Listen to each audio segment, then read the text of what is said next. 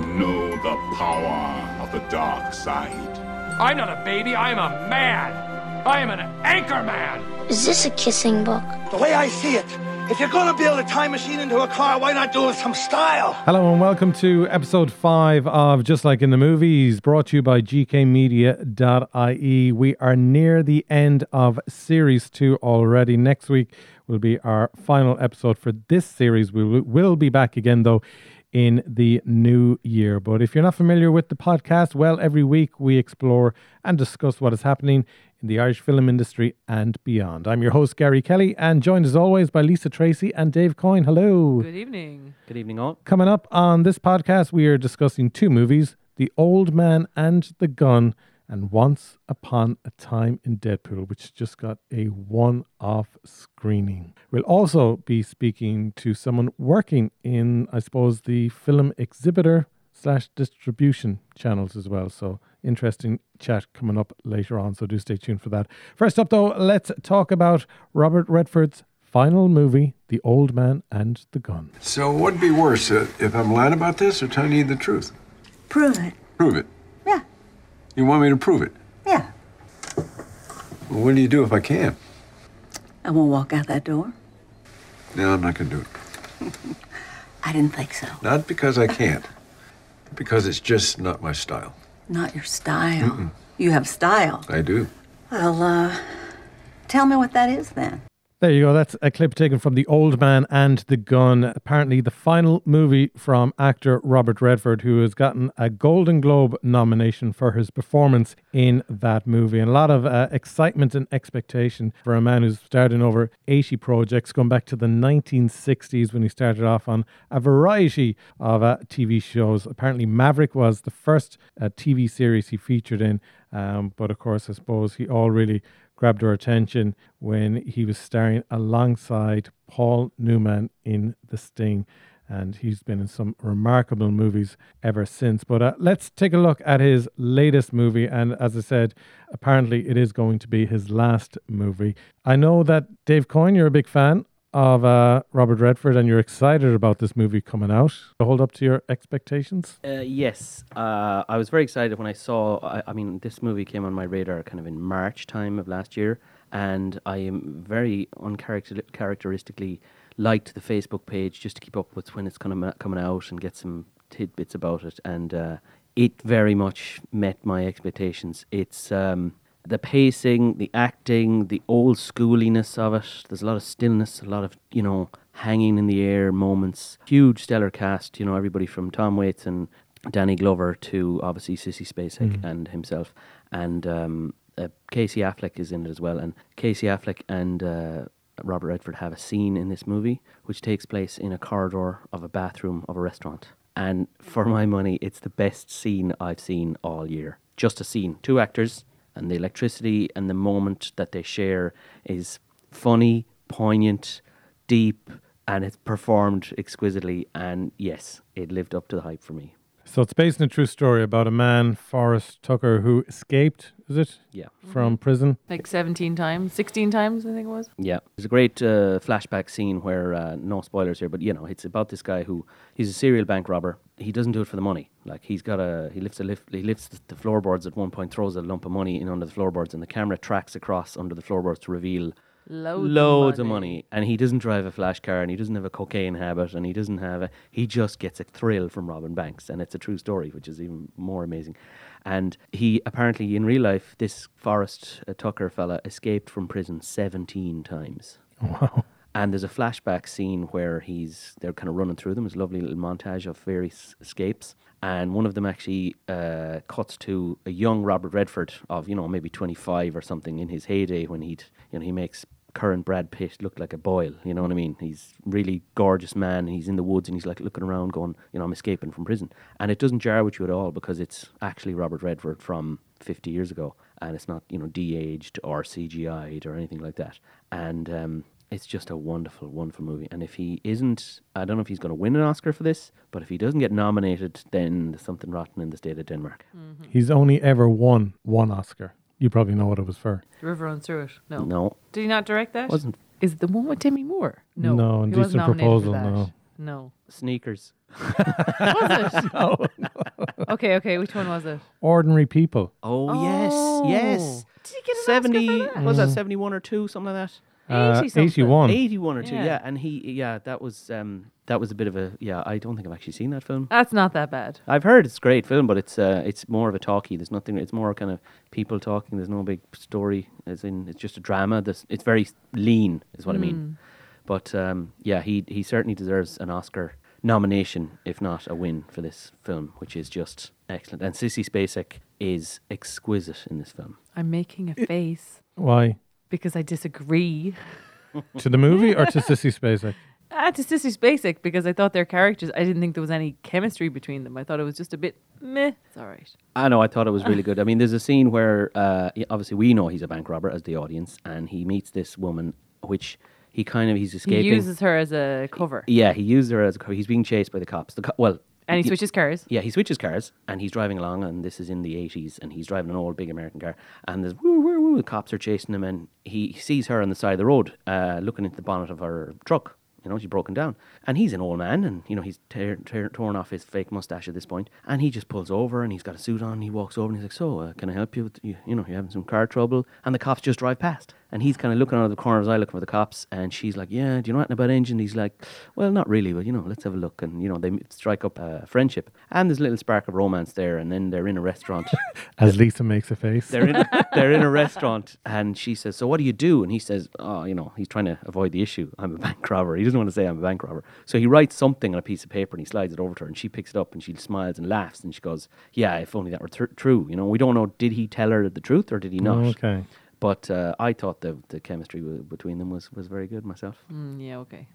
I just don't like Sissy Spacek. Well, there you go. That's what it is. yeah, yeah. No, but there wasn't. There was no like. What about there was Casey no Affleck? Passion. There was no heat. Casey, Casey Because he's a great actor, but there is a bit of kickback in Hollywood. Ah, yeah, but sure, look at everyone. Has I mean, that now. you know, listen, the kickback. I think if you investigated half of Hollywood, no one is an angel. you no one is an angel and there's going to be kickbacks every and obviously this is the time of me too and all that stuff is very valid and everything but um you know my personal view on it is that you know each individual case is we can't legislate for each individual case but when a load of muck gets thrown at someone whether it's valid muck or not especially if it's not valid muck it sticks and whether Casey Affleck is guilty of all this stuff or not I don't know um not this is not judge and Judge Judy here but Yeah. as an actor, if we just measure his acting skills, I never thought much of his acting skills. I thought he was okay, but this Okay. in this film, he is phenomenally good in this. I mean, if he hadn't, uh, you know, he's obviously he's a he's an Oscar winner, but if he hadn't have won an Oscar before, and if all this Me Too stuff hadn't mudslinged at him for whatever reason, uh, I'd say he'd be up for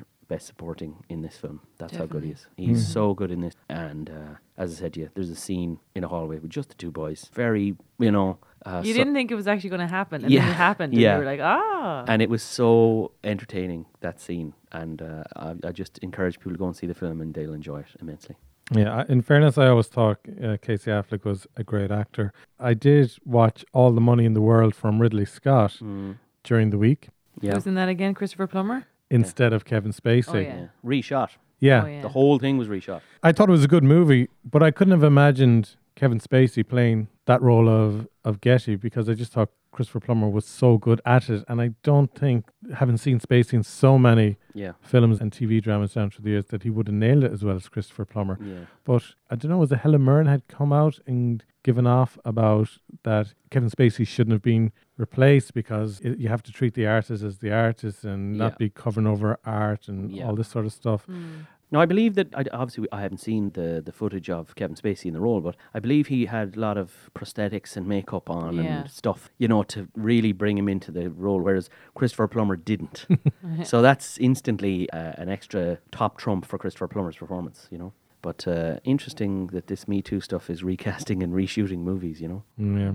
Just looking as well, speaking of Ridley Scott, what's coming up on his calendar? Like, he has so much going on in terms of what's just been completed between TV shows and movies, what's currently in post production. He's about three projects. He has about five projects in pre production, and there's going to be a Gladiator 2 coming out. yeah uh, How Battle are of they Britain. going to do that? Yeah, I'm skeptical. I'm skeptical. I mean, Another it- alien movie. One of the things I would say is, you know, obviously he's a he's a very very talented director. But if you look at that schedule there and you kind of think, right, a the money that he would have in terms of his clout and his experience and his level in Hollywood, but also each one of those projects probably has five or six people doing a lot of work for him on his behalf. He make a decision, we're going to do this, and then five people run away and make it happen, and then he would go to the next meeting for a different movie, and there's six people in that meeting who run off and do his bidding. So I mean, a man at his age, it's great to see him doing work, but Guess how old he is? I can't believe this. 67. 70 something. 81, apparently. No. Ridley Scott is 80. I don't believe you. Wow. I had to calculate that three times. He was born in November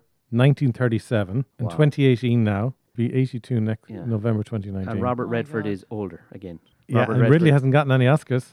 Yeah. Has he not? No. Not even for Gladiator? No, No. which is shocking. Four nominations. shocking. Who beat him that year? He's only a year older than Robert Redford. Yeah, Wow. that's mad. I don't know what I'll be like when I'm 80. I'm sure I'll be no spring onion. But he seems to have aged a lot in the last few years.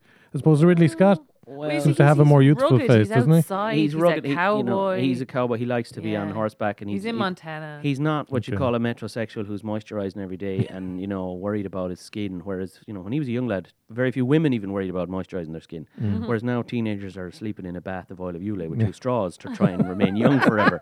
So he, you know, he has weathered. He he looks like an eighty-year-old man Yeah. should look, in my Yeah. opinion. Not you know I'm eighty, but I look fifty. You know. There you go. We've discussed a lot there. Mm-hmm. But out of five, The Old Man and the Gun. For me, it's a very solid five star movie. Instant classic. I think I'll be it'll be one of the few Blu-rays I'll actually buy. Wow. Is that more for nostalgia now? No, it's so good. The the performances, as I said, are electric, and it's it's a classic. Like if if I time traveled into the future and saw this movie for the first time, I think, oh, that was made in 1980. I mean, it's that good. And he's definitely retiring, is he? Well, that's what the press release says, swan song and whatnot. But the thing that fascinates me about the movie is it directed by a guy who's like 35 or something, 30. He's what is he, 30? No, he's 38. But he's a young lad by comparison. Mm. And the movie is so mature, such a classic kind of 70s, 80s vibe about the way it's shot, the way it's framed. There's no slick modern nonsense. It's real old school, and the character and the story are so good. So solid five stars from me. Excellent. Lisa, Three.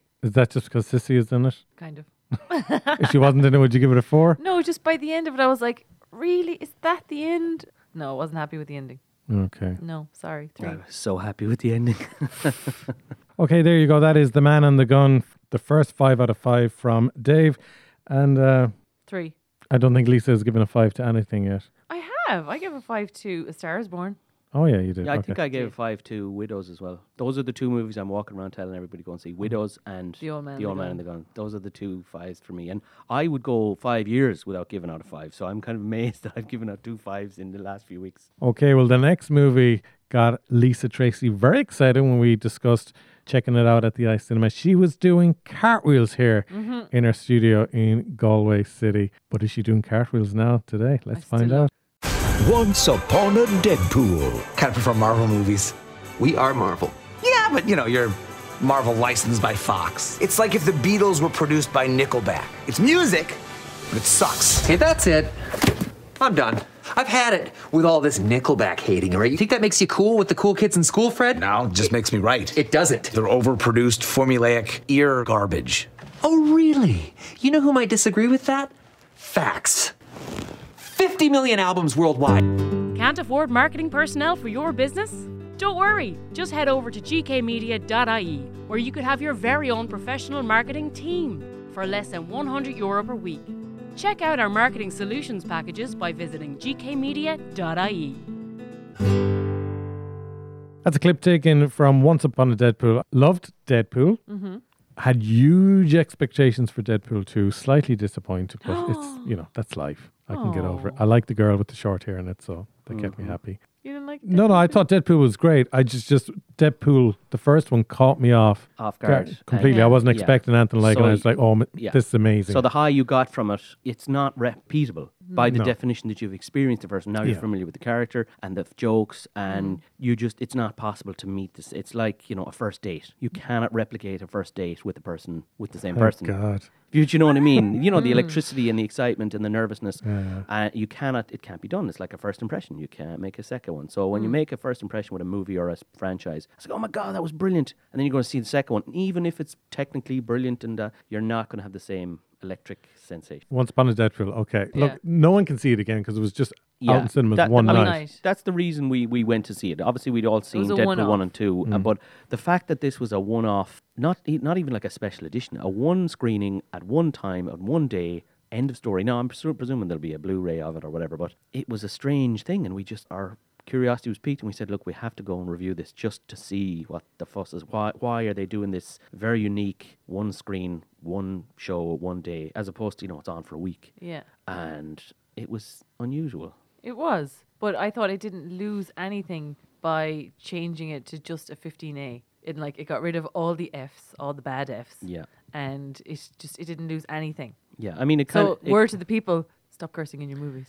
it in a very Deadpool way. It makes a thing out of the fact that they're removing the f bombs Okay. from from the movie. Like, uh, basically, the premise of the movie is: I'm sure anybody listening is familiar with um, the Princess Bride, Mhm. with Fred Savage Mm-hmm. in the bed being read the story of the Princess Bride by um, Columbo. Columbo, yeah. And uh, Peter Falk, for anybody who's wondering who's Columbo, and probably wondering who's Peter Falk as well. But anyway, Uh-huh. Dead. So, so, yeah, well dead at this stage. But and one more thing, but he is reading the story to this kid, and you know there's classic bits where he's reading the story, and we go to the story, and then there's a kissing, and the kid goes whoa whoa whoa, and we cut back to the f- and he's like oh the kissing bit blah blah blah. Is this a kissing book, Is which is featured at the start of this podcast? Very good. Exactly. Deadpool is reading the story of Deadpool 2 to Fred Savage, who is now a middle-aged man Mm. who is and as an established director in his own right. Yes, indeed. And he is taped to the bed against his will, dressed up as the kid In- from. and it's not even his room. In, it's in the just a set, soundstage. in the sounds, in a soundstage, which is replicating the set of the Princess Princess, Bride. Bride. Brilliant. And Deadpool is pretending to be the grandfather. So, and he's like, now we only have one f bomb, two sh one ts, and this, Yeah. he's telling him how many curse words we have in this movie. So Fred Star- Savage starts talking, and Deadpool has the beeper in his hand, and he's like, beep, beep, beep, beep. Are you beeping me? Yes. And then Deadpool starts beeping himself. So they make a big thing out of the re- removing f bombs and the bad language. And um, as Lisa said, it doesn't lose anything of Deadpool 2 because Deadpool 2, the movie, is still in there. Yeah. There's just this extra stuff. Okay. And there's moments in Deadpool where it cuts out to back to the two boys Okay. reading the narration, and there's a kissing bit, and it cuts back, and you're like, okay. And Fred Savage is like, mm-hmm. And Deadpool is kind of waiting for him to go, is this a kissing book? Yeah, yeah. And Fred Savage is, so I'm not gonna say it. He's like, "Uh, what? do you- no, no, I'm a grown man. I like kissing, and you know, Mm. it's romantic, you know, gesture. And, and Deadpool's like, no, no, no, you got to do the thing from the movie and all this kind of stuff. And then, you know, later on in the movie, when emotional stuff happens, it cuts back, and Fred Savage is crying, and Deadpool's like, "Are you crying?" And he's like, "Yeah, it's so emotional." so it's, it's a fun kind of extra layer onto Brilliant. Deadpool, you know.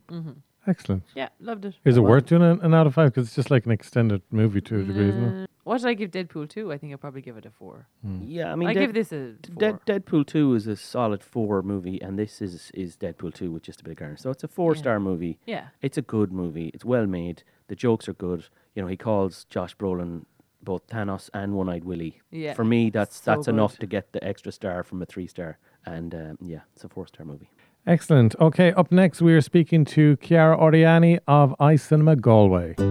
Can't afford marketing personnel for your business? Don't worry, just head over to gkmedia.ie where you could have your very own professional marketing team for less than 100 euro per week. Check out our marketing solutions packages by visiting gkmedia.ie. Delighted to have Chiara Oriani, film programmer at iCinema Galway, join us on Just Like in the Movies this week. Chiara, thanks for joining us. Pleasure to be on the show, Gary. Tell us, what is the role of a film programmer? Some people probably think that you're just kind of watching movies all day, eating loads of popcorn, having a great life. Yes, it is a it's a lovely job to have to be honest. We don't sit down, eat popcorn and watch movies all the time, but certainly the watching movie part of it is uh, quite relevant and uh, it's something that we have to do in order to know what we're selling to our customers at the cinema. Um, so our, our job, I suppose, is to select the content that goes on screen in in the cinema. In my case, it's the i cinema in Galway, which is an independent cinema.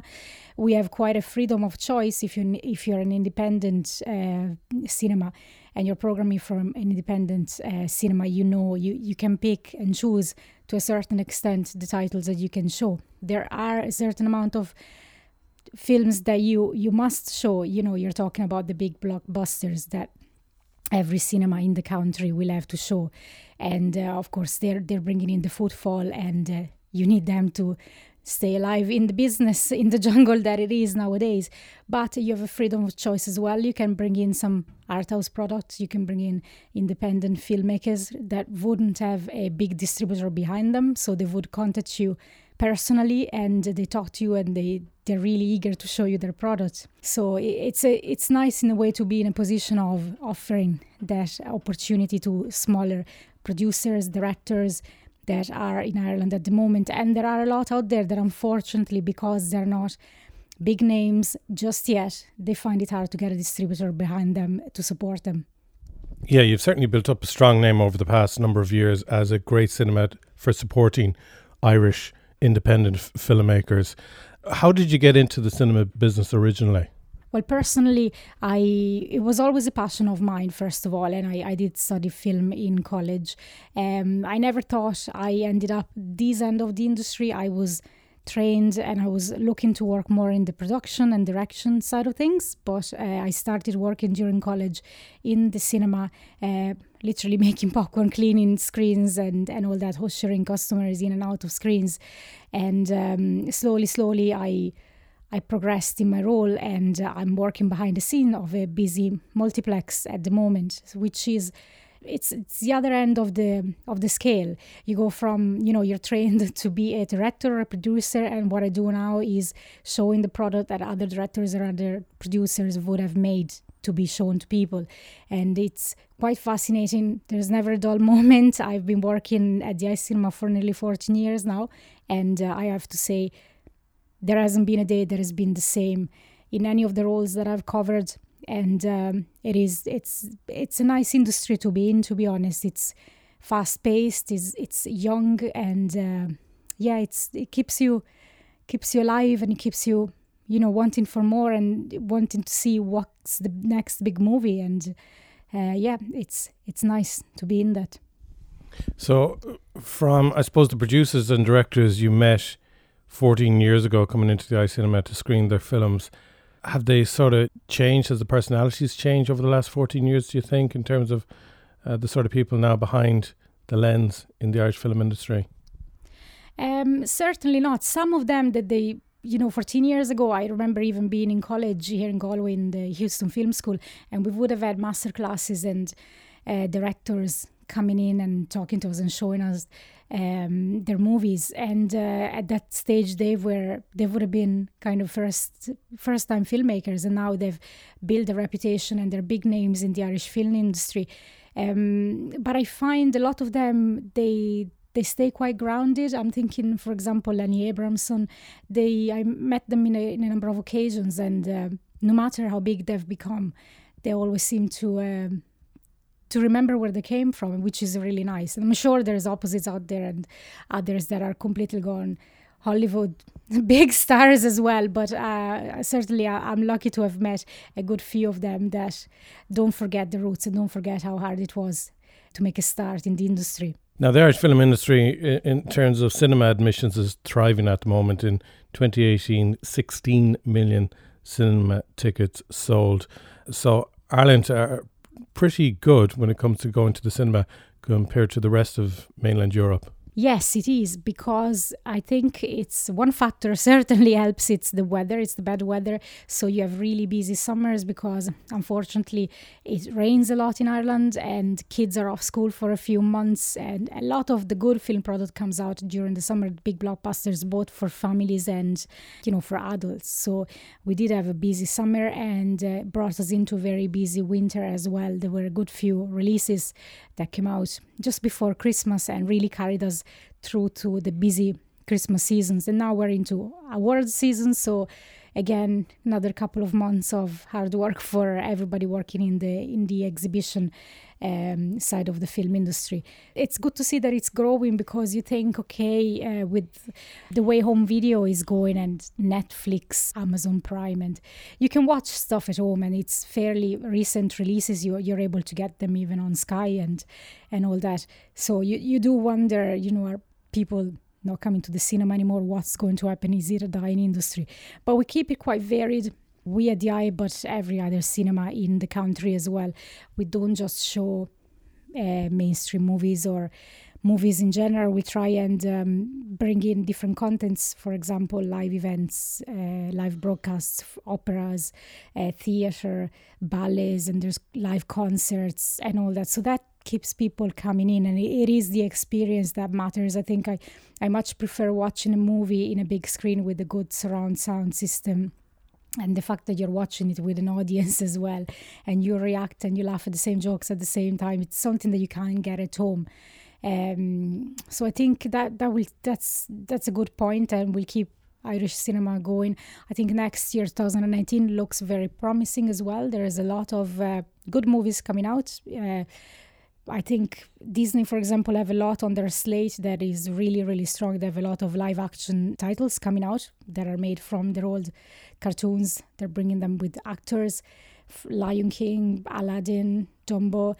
There's a lot of uh, Avengers stuff, but even every other distributor as well. I believe Universal, they're bringing out uh, Downton Abbey, the movie. That will be a huge one. So there, there's good product out there for next year, and we're all excited about it and but still we'll try and bring in the smaller releases as well and uh, you know just keep it varied keep the um, smaller you know distributors and the smaller uh, directors and producers happy as well I suppose one thing I find difficult watching a movie at home is there's so many distractions between getting messages on your phone or little ones running around looking for you to play Barbie with them.